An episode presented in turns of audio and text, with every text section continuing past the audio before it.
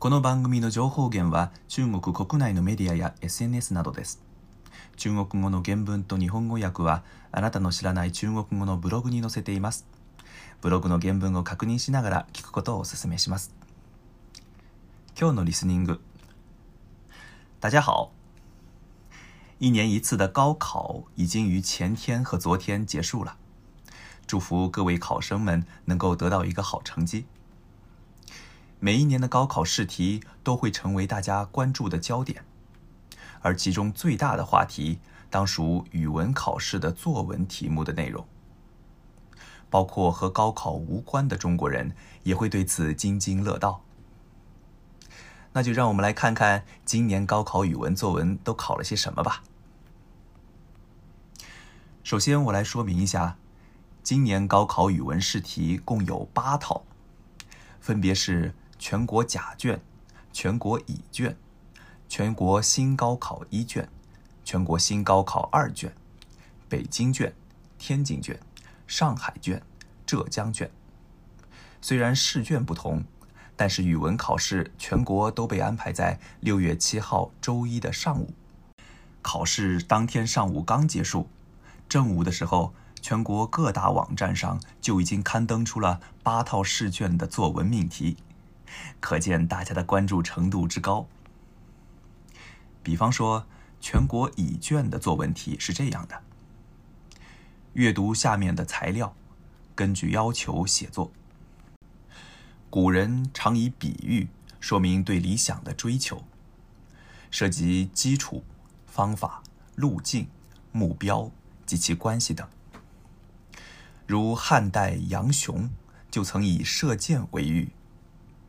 他说：“修身以为公，绞丝以为始，立义以为地，垫而后发，发必中矣。”大意是：只要不断加强修养，端正思想，并将义作为确定的目标，再付诸行动，就能实现理想。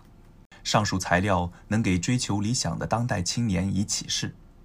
请结合你对自身发展的思考写一篇文章。最后是写作时的基本要求，这部分是所有作文题共通的要求：选准角度，确定立意，明确文体，自拟标题，不要套作，不得抄袭，不得泄露个人信息，不少于八百字。听起来是不是十分理论化？是不是感觉很难写呢？高考的语文作文最经常出现的作文题，就是像这样的，阅读比较难懂的理论，来启示自身思想和行为的题目。说实话，我也觉得非常难写。同样，全国新高考一卷也是这种类型的出题，依旧是阅读下面的材料，根据要求写作。一九一七年四月，毛泽东在《新青年》上发表《体育之研究》一文，其中论及体育之效时指出：“人的身体会天天变化，目不明可以明，耳不聪可以聪。生而强者如果滥用其强，即使是至强者，最终也许会转为至弱。”而弱者如果勤自锻炼，增益其所不能，久之也会变而为强。因此，生而强者不必自喜也，生而弱者不必自卑也。吾生而弱乎？或者天之佑我以至于强，未可知也。以上论述具有启示意义，请结合材料写一篇文章。体现你的感悟与思考。不知道日本的朋友怎么看待这些作文题呢？今日の単語とフレーズ。付诸行动。付诸行动。意味は行動に移すです。書き言葉よりです。例文。我想去北海道看浮冰。光说没用。你得付诸行动啊！我想去北海道看浮冰，光说没用，你得付诸行动啊！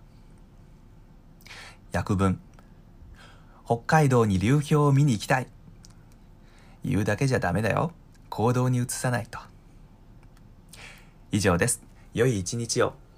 祝大家每天过得快乐。再见。